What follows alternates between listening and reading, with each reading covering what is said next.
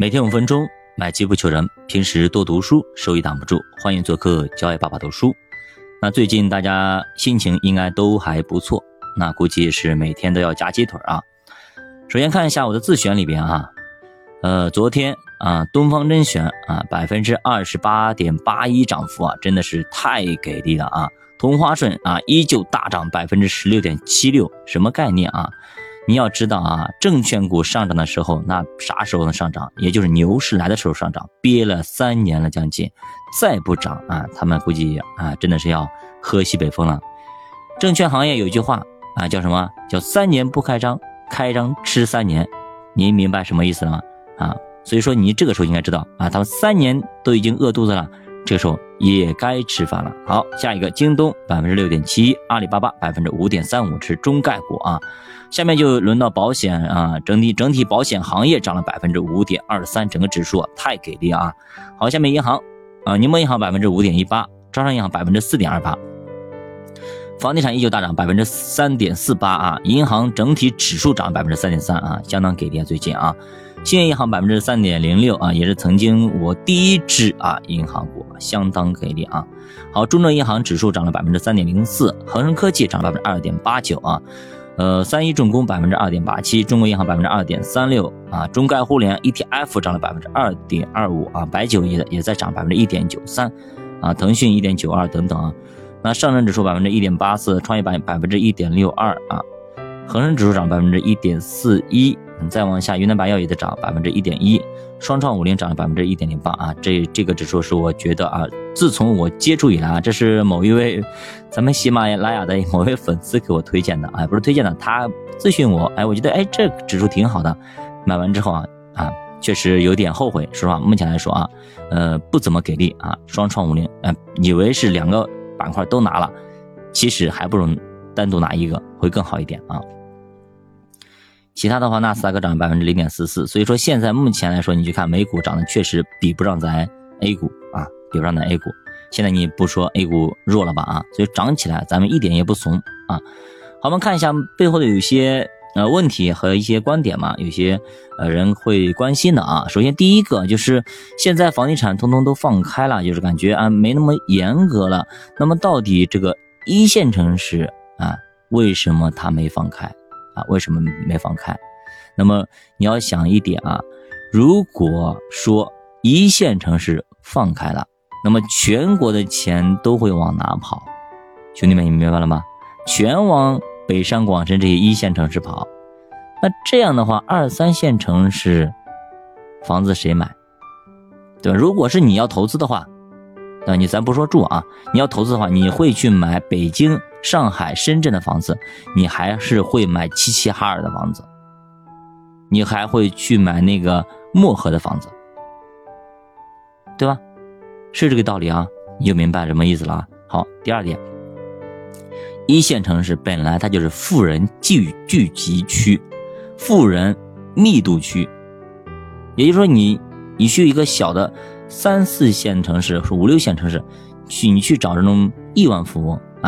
对吧？或者说你，咱们说买保单嘛，亿万富翁可能也比较多，现在一个亿的以上的，咱就说买保单嘛。嗯，你说在那个我们宁波这边，你一个亿的单子不多啊，顶多也就五千万的单子，对吧？呃，一千万五年交这种单子，那你上亿的单子，说实话，你目前来说，全国上海去年包括今年出了很多一亿、一个亿的单子，对吧？两千万五年交啊，五千万五年交，对吧？这种单子还是蛮多的，像深圳也也有，北京也有，你再往下的这种。不多，他既然能买一个亿的保险，那他手里对吧？最起码最起码的十个亿以上嘛，对吧？所以说你去看看就知道了，就是这些城市的富豪非常多。那如果说一线城市放开了房地产的政策，那么就给了那些富人腾挪资产的一个机会，他们会卖掉房子干嘛？换汇？换汇啥意思啊？转移走啊？导致我们会损失掉大量的外汇储备啊，损失掉大量的外汇储备，尤其是现在人民币国际化的关键时期，肯定要防止这种情况的发。所以说，从这个角度来讲啊，暂时一线城市放开的可能性不是特别大。还有就一线城市的房地产，它还是供不应求的呀。现在完全没必要放松，本来它就卖的挺好的，因为现在不是说那个现在房子是难卖，但是豪宅不难卖。你去看看呢上千万、上亿的房子，都是全款在付，根本就没按揭，所以都是那种小房子啊，二手房啊，这不小房子、小户型的比较难卖啊，大的豪宅对吧？五千万以上的、上亿的这种房子啊。并不难卖，甚至很好卖，全款付，就大别墅。好，第二个啊，就是如果真的放开的话，是不是有可能成为现在的香港啊？因为香港的房价已经炒到天上去了。你也明白，其实香港和内地的模式不一样。香港它是啥呀？它是离岸金融中心，它并不是以制造业为主的，它更多的是靠外资。也就是它都是虚的，它没有实体，它底下没底儿，它全是靠外资一些东西去炒的啊。那如果继续去炒泡沫的话，未来很可能是日本的模式啊。制造业和出口会因为要素价格大幅上涨，泡沫破裂，会受到巨额的冲击，那以至于说整个社会可能会陷入低迷，甚至成为日本消失的五十年。对吧？所以说，内地和香港还是不一样的啊，模式根本不一样。咱们这边有实体在，而不是只仅仅的是在在炒楼花啦，在在在做一种虚拟的交易啊。咱们有实体，就比如说有些人在做期货啊，他根本就没有工厂没厂子，他只是交一些期货。比如说买个东西啊，买我买你的，你买我的，大家都在买，其实呢根本手里就没有东西。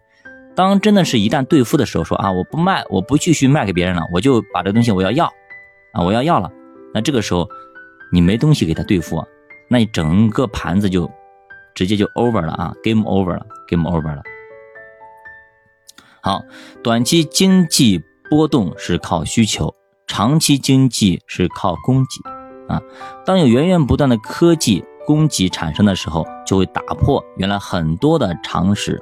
其实现在中国和美国的经济问题都非常的多，美国是通胀，中国是经济不振啊，地产之后缺乏足够的产业支撑，以前靠房地产，现在不想靠房地产，因为靠房地产最后的结果就像隔壁日本一样的很尴尬，那靠谁呢？家里的几个儿子好像都不争气，哈，对吧？那怎么办呢？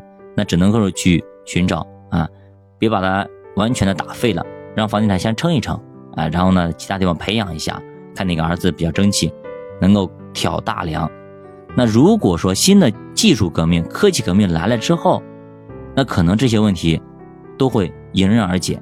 也就是技术革命之后呢，我们眼中的选手就不仅仅只有啊，比如银行、地产、出口、消费，对吧？我甚至有很多新型的一些东西来支撑。至于说它叫啥名字，可能现在还不知道。对吧？比方说人工智能等等这板块会出现很多东西，我们不知道，所以呢，技术革命一旦发生，就会出现一些新的事物啊。比方没有蒸汽机之前，对吧？大家没有用用蒸汽机，但有了蒸汽机啊，就有了火车等等这些东西就可以来了，对吧？一样的，那就是没有这种革命之后，之前我们可能还停留在一个手工劳作啊等等这些东西，但是有了之后呢，就进入了机械化。那在机械化之前，你是无法去想象这个机械化的，对吧？但有了之后啊，发现有了。所以呢，在这种技术革命，我们现在处于这之前，我们还不知道未来会出现什么样的东西，但是我们相信肯定会有一个很厉害的，就相当于我们的那个，呃，一国两制的制度是一样的，对吧？我们既然解决不了目前的这个问题，好，那我们就暂时不解决，但是我们相信我们的后代们，他们肯定有办法去解决的，就是这样一个同样一个道理，好吧？那么近近几天呢，大家应该。盘面都很好看啊，自己的收益也蹭蹭蹭拉上来很多啊，很开心。那么，呃，恭喜大家啊，没有在第一天大涨之后直接卖掉啊。那如果您是当时卖掉了，那您现在是买进去还是不买进去呢？就非常尴尬，是吧？啊，所以这就是耐得住寂寞，守得住芳华啊。不仅是你在熊市里边你能够耐得扛得住揍。你在这种上涨的行情里，你也要怎么样耐得住诱惑才可以。好的，教爸读书陪你姐慢慢变富，咱们下节再见。